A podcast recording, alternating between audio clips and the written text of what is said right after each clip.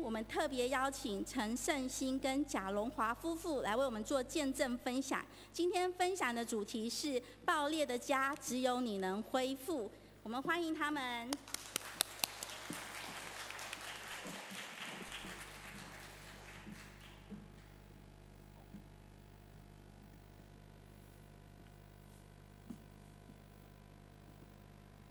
感谢主，今天有这个机会回到我的故乡，来为主做见证。我是住那个小时候是生长在太原路这边，还有我住过，我叔叔住长安西路，所以长安西路在太原路对面。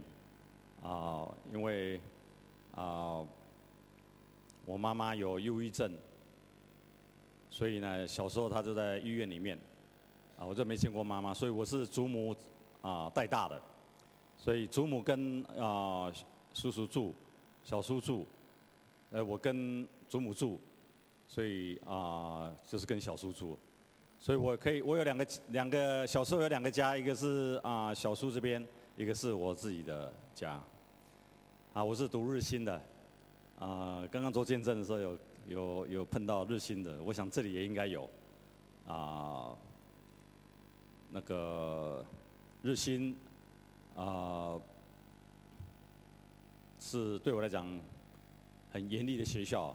小学的时候，那时候老师会打人啊，打屁股，打得很凶啊。那我在因为我们家我是排第五，有8个弟兄姐妹，我是排第5的。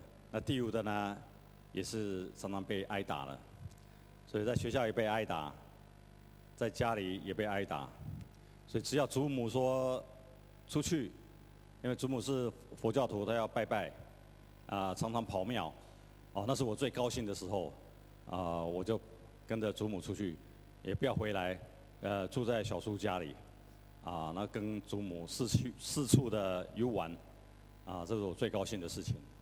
一回家的话，如果功课没做好，老师打，爸爸也打，哇，那是很难过的事情。所以我从小呢，就不爱读书，常常跟祖母跑，亲戚朋友就指指点点啊，是 Q 嘎的，就是没有用的人呐，这个小孩子没有用，不读书没有用的人。 那我在16岁的时候，读初2的时候，我爸爸搬到，因为他是清水那边的人，他搬到土城去，所以呢，我们全家也跟着搬到土城去，板桥那边。那就叫那个木工，在2楼，就是1楼的楼上，1楼屋顶盖那个鸽笼。 叫木工盖那个鸽笼，那鸽笼盖好了以后呢，那个木工叫我上去，到变成2楼，鸽楼的屋顶上去摇旗呐喊。那因为我也不知道，我那时候才16岁，他叫我摇，越摇越大力。结果呢，那个木头不够强壮，我一踩下去，木头都断裂，我就从那个。 屋顶的鸽笼的屋顶摔到那个1楼，跌到1楼，跌下去的时候呢是左边下去，那头呢刚好跌到那个拖把上，那个门外有个拖把，头在上面，感谢主，头就没什么很大的受伤，但是呢左边下去，左手都断了2节。 那个左腿也裂开，然后左眼呢就失明了，看不到，脑神那个视神经断掉，那个声音下来是砰很大声，里面屋子人都看到，那是礼拜天，我爸爸在家，他就赶快把我送到板桥医院，送去的时候他不收。 然后就送到我们这里圆环这里的徐外科，如果以前现在已经没有了，不晓得为什么，啊，徐外科看那个徐外科的那个院长，一看到我，我就已经晕过去了。然后他一看，哇，内出血，里面脾脏破裂，内出血，要紧急要开刀。我开刀的时候，我都已经不知道人了。结果呢？ 住到加护病房以后，我都因为我的腿被绑住，然后右手也被绑住，左手已经断掉了，没有用了，然后就剩下一个头。那我想起来，我不知道我发生什么事情，我想起来，我阿姨在旁边说不要乱动，旁边都是死人，我以为我已经死了，我就混过去了，我就不知道人了。后来在医院一共住了不一样的医院呢，台大医院、徐外科，还有其他做外科手术的，一共住了1年，大概1年的医院，动了四次的手术，然后输血5000 cc。 所以这身上的血都不是我的，然后有一次呢，我记得在台大医院的时候，一早那个2个医生进来，就叫我趴下，一翻过来就要抽骨髓，没有打麻醉药，那个骨髓是用钻的啊。 进到我的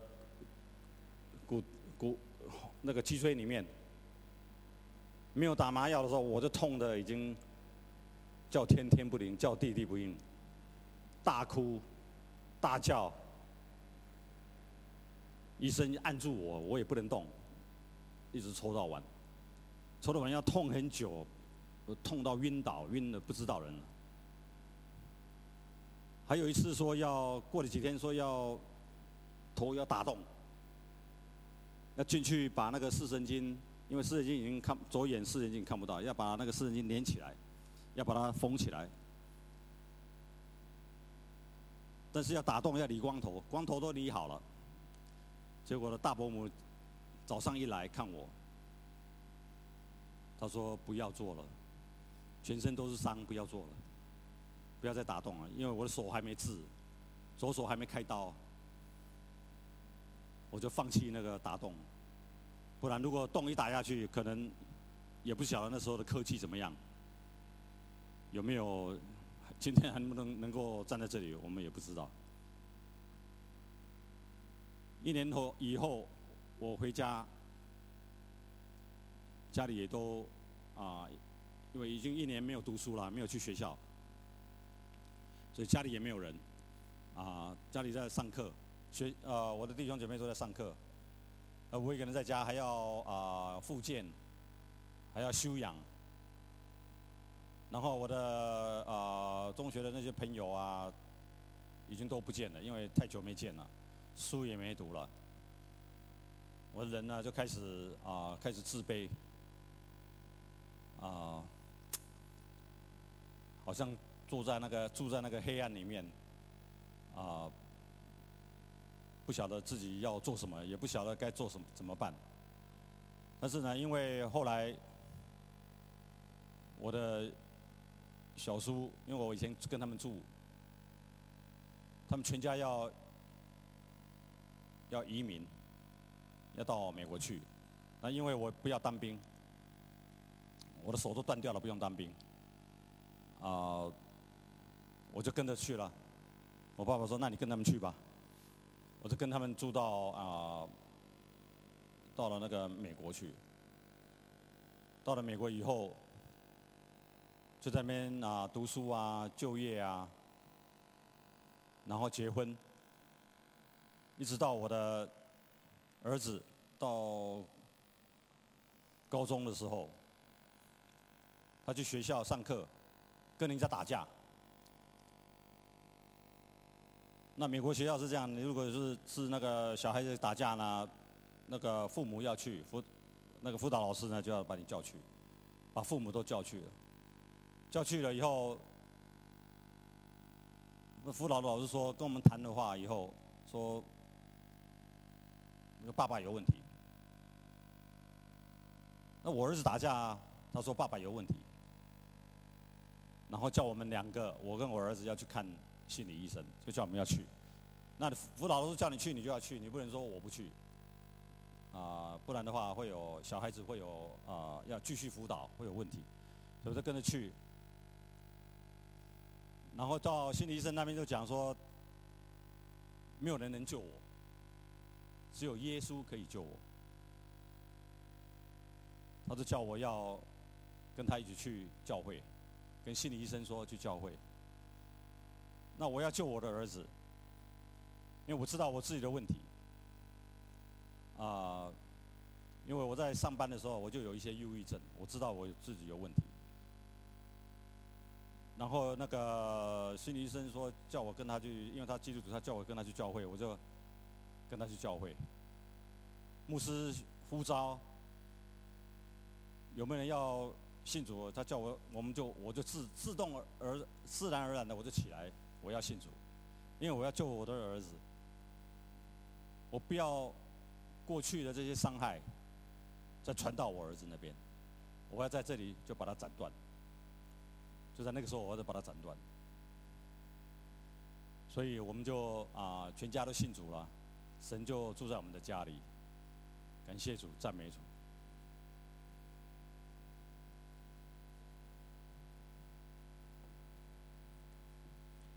从我先生的见证中，大家可以猜到，我的婚姻充满了痛苦跟争执。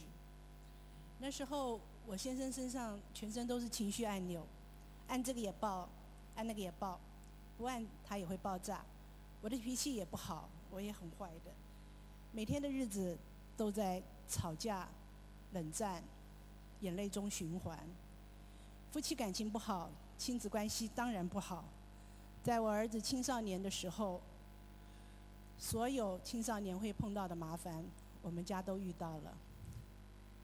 帮派、毒品、打架、翘家、逃学，那实在是一段非常黑暗的时光。那个时候，我就去庙里拜拜，每天去拜，越拜越苦，越苦越拜。 我跟师父说，我想改变，我要得到帮助。师父说：“你去大殿108拜大礼拜好了。”我就马上去。108拜大礼拜做完，起来手脚都磨破了，可是仍然没有什么改变。我再去找师父，我说我要改变，我真的需要帮助，我要改变我家里的状况。师父说：“人如果不犯错。” 500年才能修一个金刚，自求多福，继续修。我很无奈，也很失望，因为无论做什么，好像情况就越来越糟。就在那个时候，我儿子在学校发生打架，而且住进了医院。辅导老师找我们夫妻去谈话，后来我们就开始看了心理医生。 心理医生是一个很好的基督徒，他不但一直辅导我先生，那在暑假中一个特会的时候，他就安排了一些青少年，把我儿子带到那个特会当中。那因为我们家从小都拜拜，台上讲的保罗是谁，彼得是谁，他完全不知道。但是在第3天牧师呼召的时候，他旁边的朋友问他说 ：“Ellen， 你要不要到前面去？”我儿子后来告诉我说，他走到台前。 不由自主的就跪下，他做过的所有错事都从他眼前这样流过，他就趴在台前大哭，痛哭了很久很久。但是起来以后，他变成了一个新造的人。就在那个最痛苦黑暗的时候，神的手就伸进了我们家，救了我们家。他的手好像从高天伸下来，就把我们全家从水中提出来，真的是感谢主。 我儿子认识主以后，就坚持要受洗。接着我先生也跟我女儿也受洗。那我不愿意，因为我以前不拜拜，我嫁到你家才拜，一直拜拜。你现在去阿门，那我就还要去阿弥陀佛。可是，1年以后，我看到了，看到什么？我先生改变了，我结婚20年做不到的事情，我先生居然改变了，脾气开始变温和了，口中也开始说正面的言语。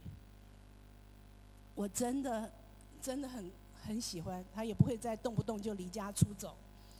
我真的很喜欢，我就说我也要受洗。我牧师给我上课，问我说：“你知不知道主耶稣为了你的罪死在十字架上？”我说我不知道，我只知道我全家要走一条一样的路。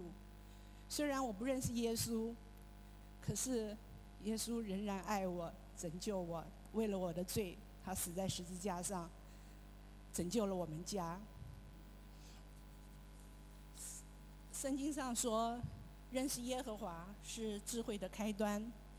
我开始学会生气，却不要犯罪；含怒，不要过日落；教导孩童，要使他们走在当行的道上。什么是当行的道？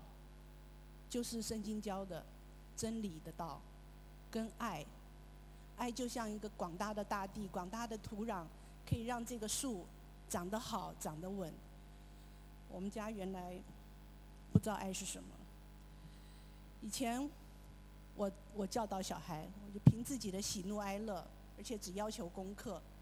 在小孩子渐渐长大的时候，我就把他当小孩子来管，管得很凶，还打他，还骂他。在他做不到、需要帮助、做不好的地方，我反而去要求：为什么做不好？为什么做不好？你可以做好，把他要求一个大人一样担当。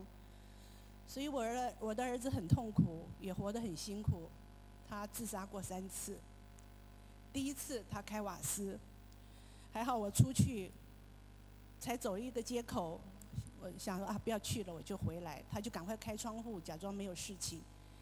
第二次他用我们家人的浴袍的带子连起来上吊，结果他爸爸的那个浴袍断掉了，他就从上面掉下来。这里留了很长很深的一道擦痕，我看到了，我还以为他跟人打架，还痛骂了他一顿。第三次，他拿到爸爸的枪，但是不会用安全钮，所以没有成功。感谢主耶稣保守，一次又一次的救了我儿子。在学校打架以后，学校要求他退学，要求他退学。我们那时候就学会了，要学会帮助孩子，帮助他长大成熟，成为一个大人。我们就学会跟他一起面对困难，我们就搬家、换学校。我们甚至找认识的警官，常常去学校把他叫出来讲2句话，这样子帮派的人就不再继续找他了。所以后来他就自己也知道没有念好书，他就去社区大学修了学分，把高中念完了，然后接着上了很好的大学，现在要准备修博士。那时候我就规定，我们家里每个人4个人互相见面的时候，至少1天至少要拥抱1次。有一次我跟我儿子从走廊对面走过，我就深深地搂住他。后来心理医生告诉我，他说那一次儿子告诉他说他知道妈妈爱他。慢慢的家里起了变化。我原先一直以为我们家是不是我先生或者是我儿子是不是死了一个才能够解决这个困境，因为看起来很难，完全无解。现在我知道了，不是死一个，是加一个主耶稣。主耶稣医治了我们的夫妻关系，修复了我们的亲子关系，拯救了一个濒临破碎的家。我们的神是医治的神，他是化羞辱、创伤为恩典记号的神。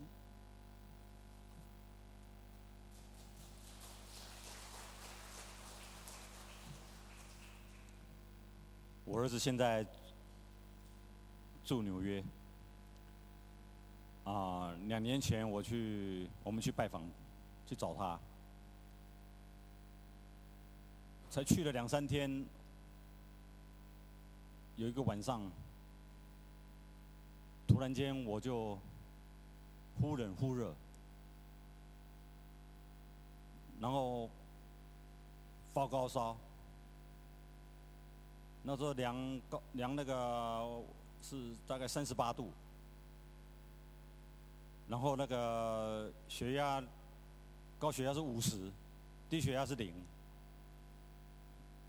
然后呢，下半身2只脚不能动，没办法走路。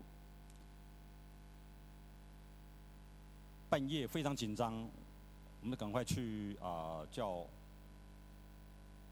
美国是911，赶快到医院去。一到医院的时候呢，那是犹太人的医院，那个急诊室的主任70、80岁，很有经验。一看我这个样子，他说马上判定是脑膜炎，什么原因不知道。躺下那个病床就是打针，打那个抗生素，但不晓得是什么样的细菌，所以打了3种抗生素，然后还有其他的这个营养的那个维他命的水，所以2只手都是针。下半身呢，因为细菌是从那个脊椎进去，一直到脑，所以那个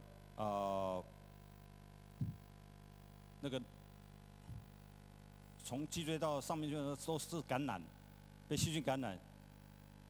所以他要知道什么细菌呢？要抽骨髓，然后就叫我们到住院了。我们先办好住院以后呢，在病房上，实习医生就来了，要抽骨髓，就趴下来。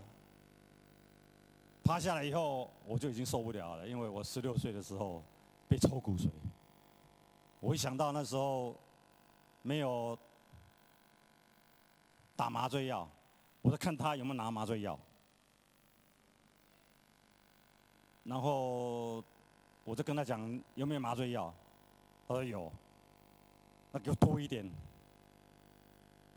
那打下去了，我已经受不了了，我就痛哭流涕，因为那个也是心理已经障碍了，心理病了。一想到抽，我就抽后面的骨髓，我就受不了。我就一直哭，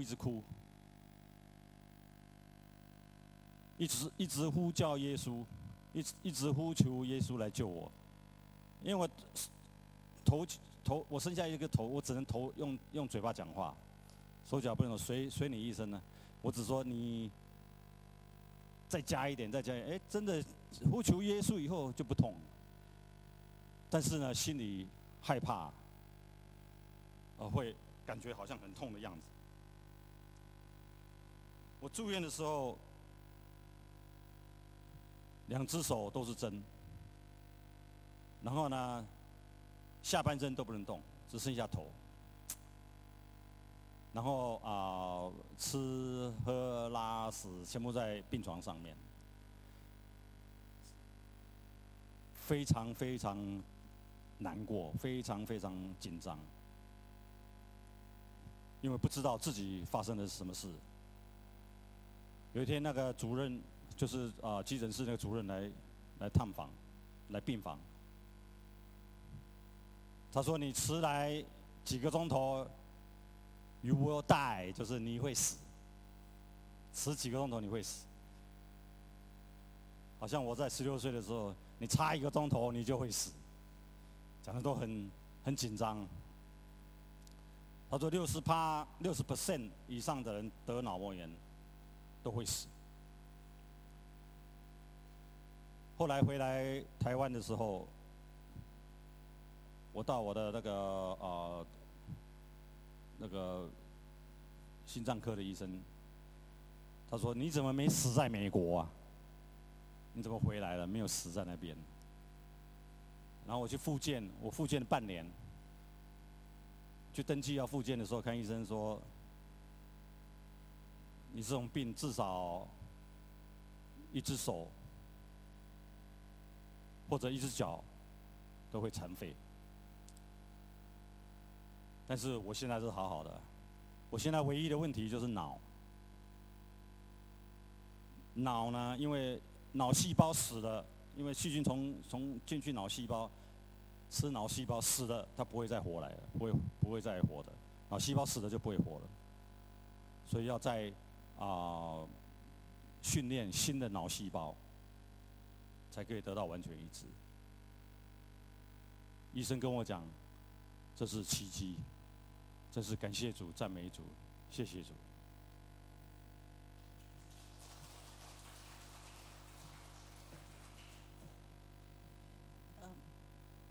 天空没有长蓝，花香没有长蔓。这场病来势汹汹，而且是超乎我先生形容的严重，因为他中间有3天是昏迷，不知道。他那时候高烧到104度到108度之间，非常的高，所以很多地方都受了损伤。这是那天生病发烧的那个下午。 是多么的开心！因为我们去看完我儿子以后，我们准备进中国大陆去宣教，就没想到第2天进了医院，然后再隔1天就开始昏迷。那因为他的细胞细菌整个是一种很毒的细菌，整个都伤害了他的脑细胞跟神经，所以他就完全不能动。 再加上，因为那个时候4种抗生素都不管用，结果医生给我们的一个实验用的药，就最新的抗生素，那个是，才上市不到3个月，结果才把那个细菌压制住，才开始控制住病情。可是那个药真的很毒，我记得1个月以后，我先生说：“妈妈，你看。” 我不要用那个洗发精了。我说你根本，我是说你根本没有洗头啊，躺在床上都不能动。他说你看我都掉头发，我一看他已经头发就掉了很多，所以我知道那个药非常的毒，而且很难照顾，真的很难照顾。在医院的时候，我的女儿就辞了工作，就帮助我一起照顾她爸爸。 然后那时候要打针，回到家里还继续要打抗生素，是直接打到心脏里。我的女儿也很孝顺，她就去学打针，这样子我们慢慢的从不能动，希望她能够从纽约至少坐2个钟头上飞机，我们可以回到洛杉矶的家中比较舒服。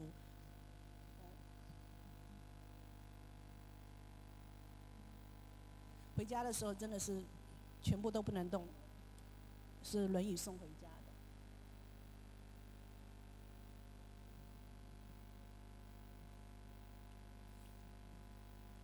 人在完全不能动的时候，唯一依靠的只有主耶稣。我们那时候每天就是不断的放诗歌，不断的呼求，一直祷告。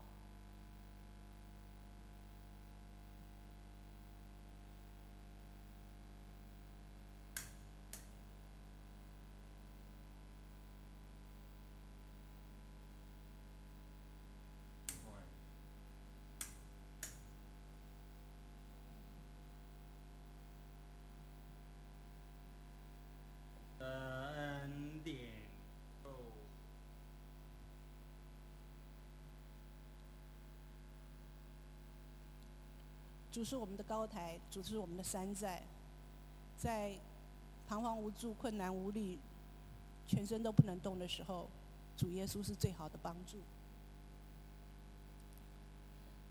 那个时候，他因为先生全身疼痛，所以我们抱他起来的时候，他只有一个角度会比较好一点。那起来的时候，我的头要撑住他的头，因为头会晃动，所以。 我们那时候真的是全家都是伤兵。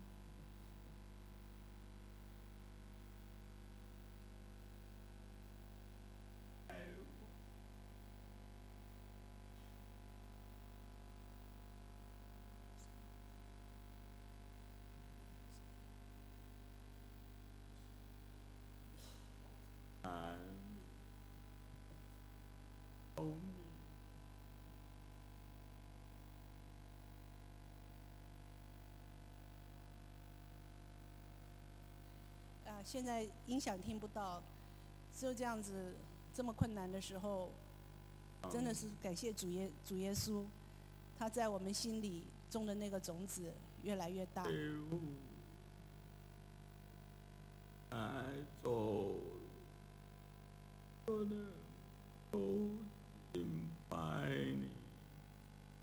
为你做见证，两次大难不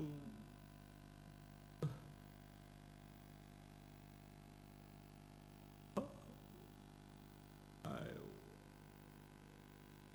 我，爱你，慈爱神灵围绕着我。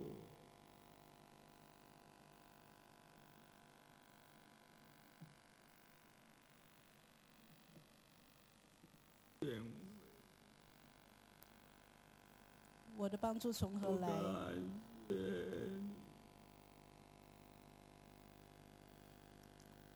我们的帮助是从造天造地的耶和华而来。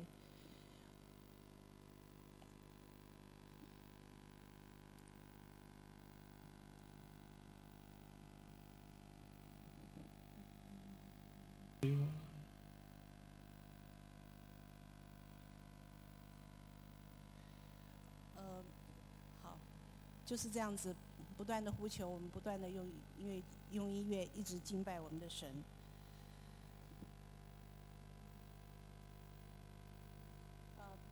这是我们在要离开纽约的时候，在纽约住了一个多月，因为那时候希望能够赶快回到洛杉矶家，每天扎针，扎3个礼拜的是扎了这么多的针，勉强做了2个钟头，可以到机场，我们就才回到家中慢慢复健。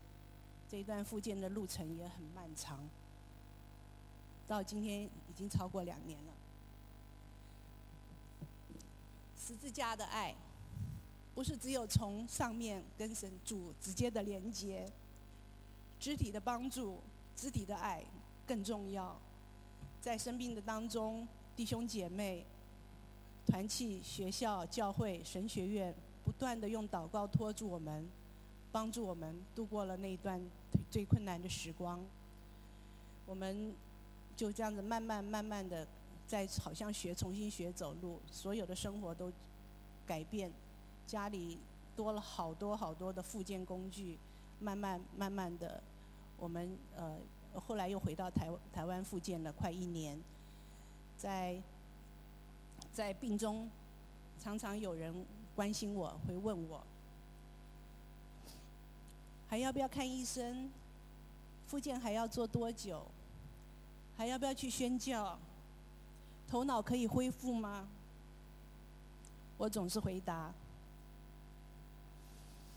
一天的难处一天当，主的恩典够我用。明天主耶稣会担当，主的恩典够我用。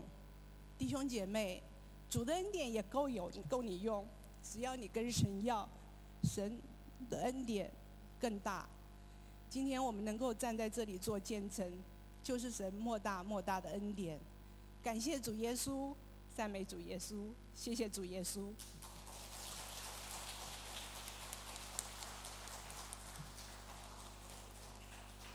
让我们一起站立，用这首诗歌来回应神。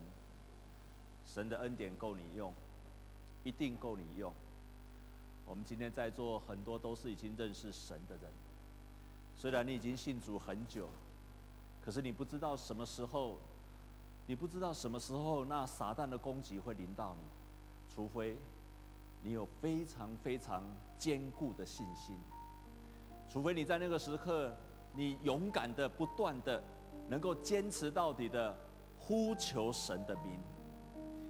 你不可能靠你一个人，你不只需要神，你同时需要弟兄姐妹来帮助你。我们很多时候以为靠着自己就可以了，所以我们都认为说，我信了耶稣是我自己的事情，是我跟神的事情，我只要自己一个人信了耶稣就可以了。弟兄姐妹，我要很诚实的告诉你，那是不可能的事情。十字架上永远都是有跟神的关系，以及跟弟兄姐妹的关系。我们是因为跟弟兄姐妹那横向的关系，使得我们的信心跟神的关系，我们可以坚持的下来，我们可以持续的祷告，是因为弟兄姐妹帮助了我们。请你要记住这一点，是与你一起敬拜的弟兄姐妹帮助了你，是与你一起在小组的弟兄姐妹帮助了你。我们在这个世代的人以为信了耶稣，我只要一个人就好了，没有这一回事的。我今天要很慎重的告诉你，没有这一回事的。你需要弟兄姐妹来帮助你，请你不要成为一个基督徒的孤儿，一个没有属灵家庭的孤儿，一个只为靠自己就可以得胜的孤儿。那是因为你的考验还没有来到，你不知道撒旦的攻击什么时候会临到。你需要加入神的家，你需要加入小组，你需要跟弟兄姐妹连结，因为你不知道什么时候那攻击会临到你的身上。亲爱的弟兄姐妹，我们在座很多人都已经信主了，你也明白福音的真理。弟兄姐妹，他们的名字一个叫做荣华，一个叫什么？圣心。可是他们的名字没有带给他们兴旺，没有带给他们荣华，是福音帮助了他们。耶稣说，我来是要叫人得生命，而且得着丰盛的生命。耶稣说，我来是要叫人得生命，而且得着丰盛的生命。耶稣也说，我们世人都犯了罪，因为亏欠了神的荣耀。你的生命不只是因为相信耶稣基督成为一个基督徒，我信耶稣基督，我是一个基督徒活着。错了，神让你得到他的福音，要让你活出一个荣耀神的生命。你的生命应该要反映神的荣耀，应该是一个荣华的生命，应该是一个兴盛而且强盛的生命。我要再次跟你宣告，你的生命应该是一个强盛的生命，不仅仅是一个基督徒的生命，你可以强盛到为主做见证的生命，你可以强盛到可以激励人的生命，你可以影响你的家人的生命，可以影响你亲朋好友的生命，那才叫做强盛的生命。你可以在你的亲友的当中说，我信了耶稣，都是因为帮助了耶稣，帮助了我，所以我的生命就不再一样的。弟兄姐妹，你敢这样说，我的生命是强盛的吗？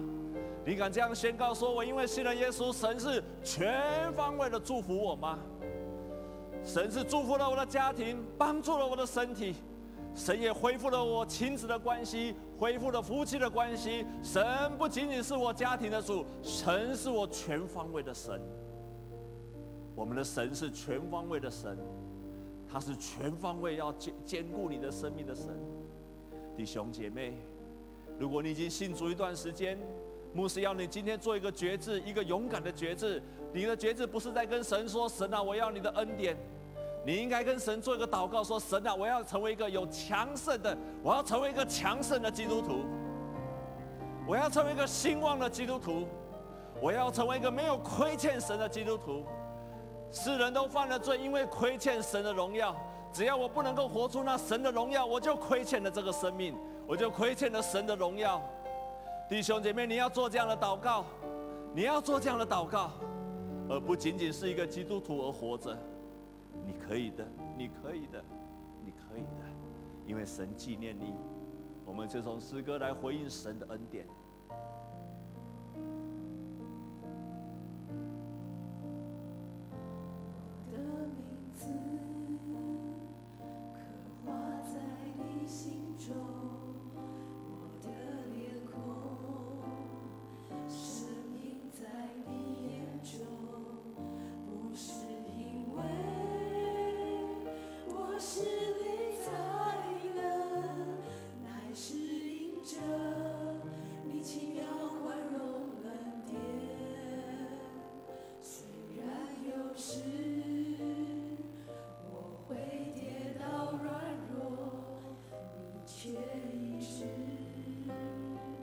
包容不放弃我，用你慈爱